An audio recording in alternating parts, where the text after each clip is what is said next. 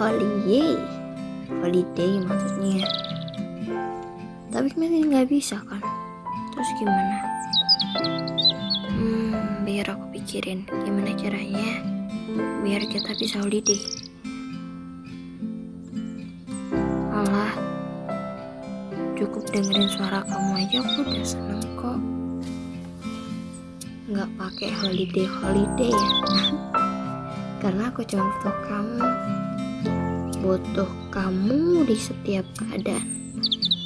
Ya meskipun sibuk, kita tiap malam masih bisa kan teleponan, kita masih bisa cerita-ceritaan.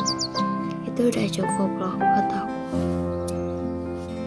Jadi mending kita planning aja gimana holiday-nya bisa kapan-kapan habis corona ya pastinya.